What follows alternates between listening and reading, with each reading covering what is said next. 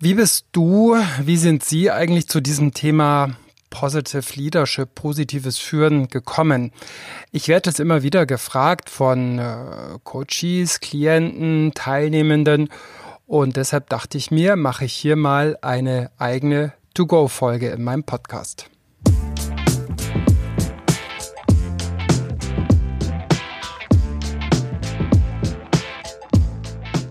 Hallo wieder mal bei Positiv führen to go, dem Podcast von und mit Christian Thiele.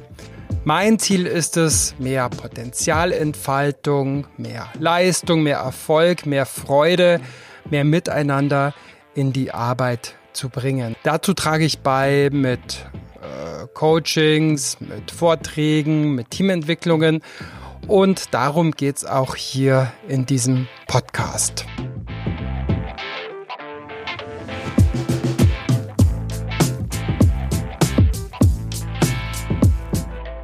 In der heutigen Folge ist das Thema mein Weg zur Positive Leadership, zum positiven Führen.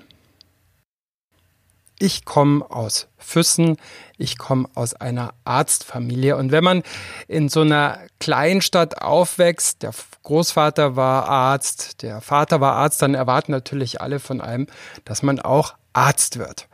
Dieses Kümmern, so die Fürsorge für andere Menschen, ähm, das war ein Thema, was mich in der Kindheit natürlich auch schon sehr geprägt hat, weil ich das so mitbekommen habe. Und ehrlich gesagt glaube ich, es war mir zu viel und ich wusste, ich muss irgendwie was anders machen. Ich muss mich, glaube ich, auch ein bisschen abgrenzen in meinem Beruf. Ich, das ist mir zu viel, wenn irgendwie nachts äh, am Sonntag um drei Uhr äh, Leute irgendwie an meiner Tür klingeln und äh, wegen Bauchschmerzen meinen Rat suchen, wie es bei meinem Vater und bei meinem Großvater der Fall war, was ich auch sehr bewundert habe. Aber ich wusste, ich will irgendwie was anders machen.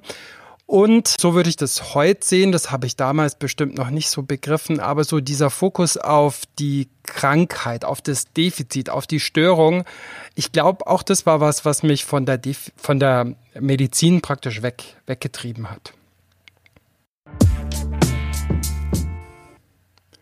Ich habe mich also sehr stark gegen was entschieden, gegen die Medizin und habe mich dann sehr stark für etwas anderes entschieden, für den Journalismus. Habe im Journalismus ähm, gelernt und ja, ich glaube so Neugier, Neugier kultivieren, fragen müssen, fragen dürfen, auch so zu wissen, welche Fragen haben mehr Chancen auf Erfolg, welche Fragen eher vermeiden.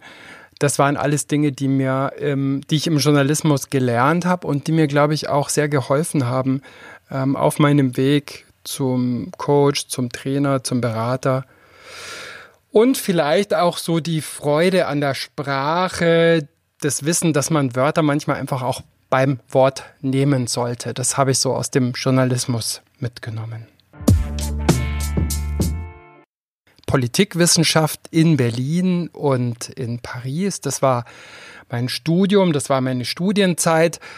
Das hat mich in vielfacher Hinsicht geprägt. Zum einen, ich habe in äh, großen Städten leben dürfen und habe zum anderen äh, vor allem auch ja wissenschaftliches Denken gelernt, habe es gelernt, mich in Theorien hineinzufuchsen, manchmal auch daran zu verzweifeln und mit der Verzweiflung umzugehen. Ich habe mich auch mit dem Thema Messbarkeit Daten ähm, auseinandergesetzt, ähm, würde bis heute sagen, dass ich finde, dass so quantitatives Denken äh, nur ein Teil von, von Wissenschaft sein kann. Und gerade für mich als Coach und Berater ist heute so die Bedeutung von Daten immer genau die, die die Menschen diesen Daten geben und nicht die, die rohen Daten oder Zahlen oder Daten oder Fakten an sich. Und dann war es so, dass ich schon in meiner Abschlussarbeit mich mit Umwelt- und Sozialstandards auseinandergesetzt habe, wie die in äh, Unternehmen und Unternehmensverbänden umgesetzt werden können. Also ja, so eine Art pragmatischer Idealismus hat mich damals geleitet, würde ich mal sagen. Und so das Thema wertegebundenes Unternehmen, eben und wertegebundenes Unternehmertum, wertegebundenes Wirtschaften, wertegebundene Führung, das hat mich damals schon sehr umgetrieben und fasziniert.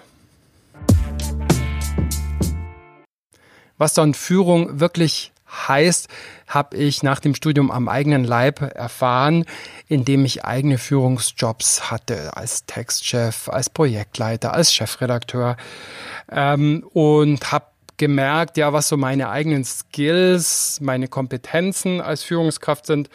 Habe auch viele Fehler gemacht, mit Sicherheit im Umgang mit äh, Mitarbeitenden ähm, hatte Chefs, Chefinnen, die mich extrem inspiriert haben und die mich sehr gewertschätzt haben und hatte auf der anderen Seite Chefs, ja, mit denen ich es ehrlich gesagt ganz schön schwer gehabt habe, die ich als sehr schlecht organisiert, äh, sehr wenig wertschätzend empfunden habe durfte dann selber auch in Führungskräfteprogrammen drin sein und habe da wahnsinnig viel gelernt über mich selbst als, als Führungskraft bis ich dann in eine schwere Krise gekommen bin.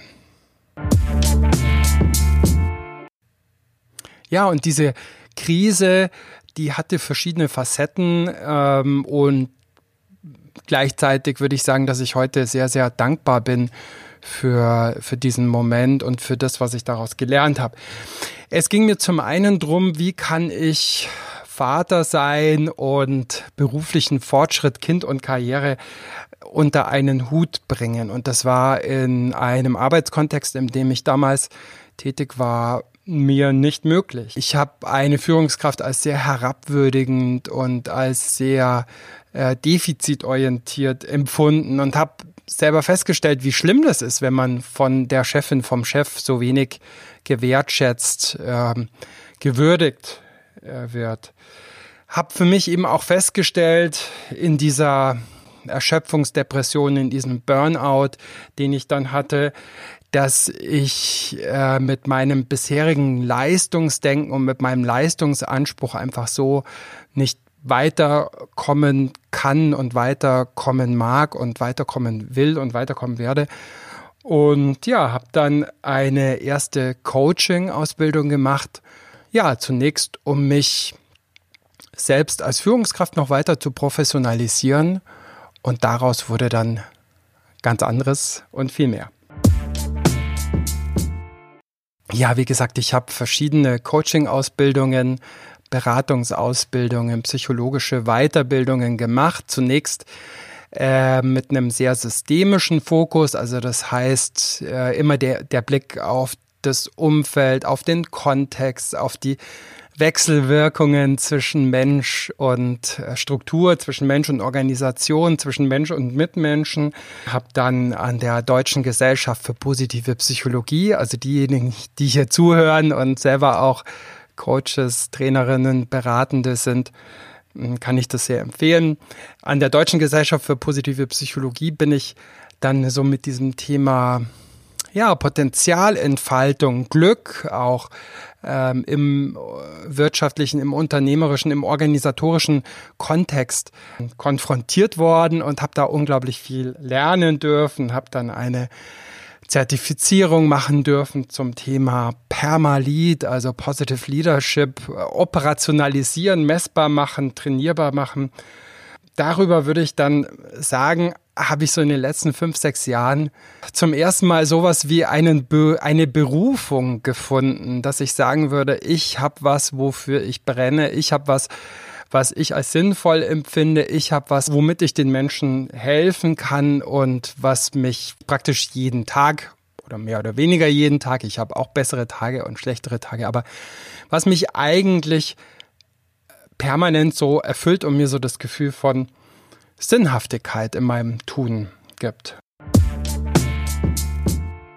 Ja, jetzt bin ich, äh, gehe ich auf die 50 zu. Ich habe keinen weißen Kittel, ich verschreibe keine Medizin, ich bin kein Arzt, aber so diese sprechenden Ärzte in meiner Familie, meine Schwester ist dann auch eine geworden, da habe ich jetzt fast so das Gefühl, naja, vielleicht bin ich dann doch gar nicht so weit weg von denen. Und äh, damals gab es so dieses Wort natürlich Coaching noch nicht, aber die haben auch viel gecoacht und von dem her hat sich da, glaube ich, für mich auch so ein bisschen mein Kreis geschlossen. Und es ist ja sogar so, dass selbst die Medizin inzwischen äh, sich nicht mehr nur mit der Krankheit beschäftigt, mit der Störung, mit dem Defizit, sondern dass auch die Medizin die Prävention kennt, die Salutogenese, also äh, auch das Mehren von Wohlbefinden. Und von dem her bin ich auch an der Stelle ausgesöhnt inzwischen mit der, mit der Medizin und sozusagen mit dem Feld meiner, meiner Vorfahren und meiner Familie.